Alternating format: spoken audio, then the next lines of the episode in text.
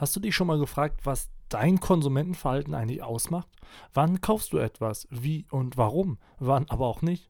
Etwa beim letzten Buch, Auto oder Hauskauf, aber auch beim wöchentlichen Einkauf im Discounter. Tatsächlich konsumieren wir jeden Tag eine ganze Menge Güter, aber wir nehmen auch verschiedenste Dienstleistungen in Anspruch.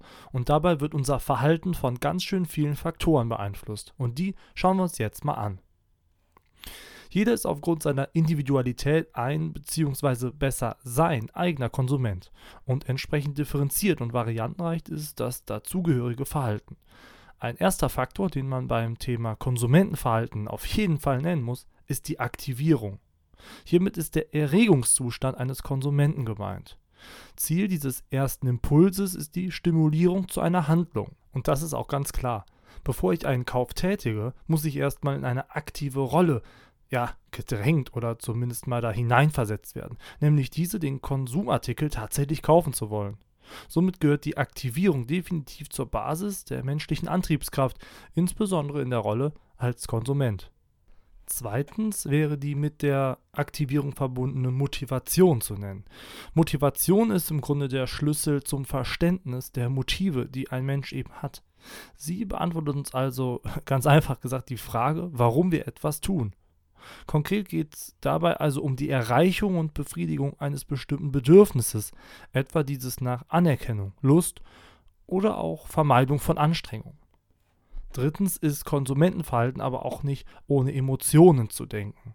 Emotionen sind nicht so zielorientiert wie die Motivation, aber trotzdem extrem wichtig, um Entscheidungen und Verhaltensweisen von uns Menschen zu verstehen und eben auch nachvollziehen zu können. Im Fokus steht hierbei der subjektiv empfundene Gefühlszustand in Verbindung mit einer gewissen körperlichen Erregung, wie etwa Freude, Trauer oder Angst. Viele neuere Theorien deuten tatsächlich auch darauf hin, dass wir im Grunde keine Kaufentscheidung ohne emotionale Aktivierung vornehmen.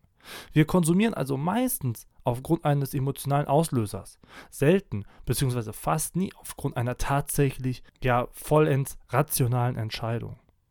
Viertens wäre dann noch das Involvement zu nennen. Damit ist die Art und Weise der Aktivierung gemeint. Also konkret so etwas wie die Suche, Aufnahme und Speicherung von Informationen.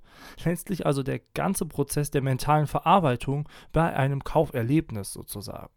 Wir Menschen können nämlich niemals alle Informationen aufnehmen.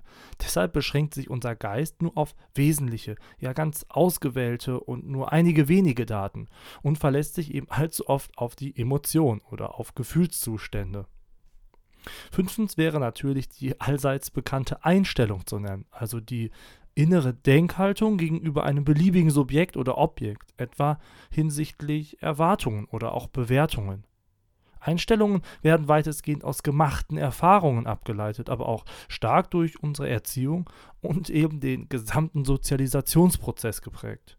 So haben wir etwa eine positive Einstellung zu Bier, Bioprodukten, sorry, lehnen Mainstream-Medien ab, engagieren uns ehrenamtlich oder glauben an einen Gott.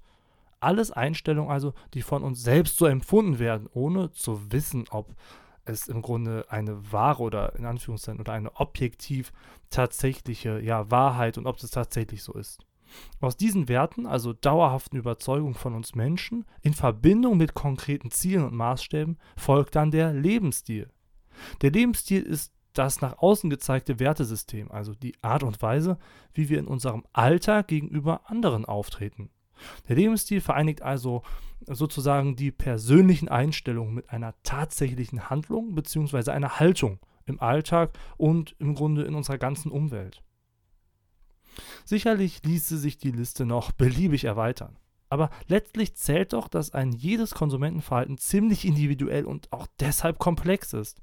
Vor allem geht es darum, die emotionale Weltsicht, wie ich es mal jetzt nennen würde, zu verstehen und nachvollziehen zu können.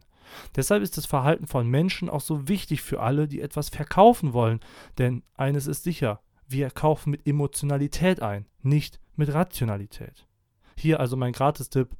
Wir kaufen zwar mit Emotionen ein, doch das heißt nicht, äh, wie in der Rolle als Konsument, dass die Vernunft gar nicht existieren würde. Sie will benutzt werden, doch wir müssen uns leider Gottes dazu entscheiden, sie zu benutzen, und zwar aktiv.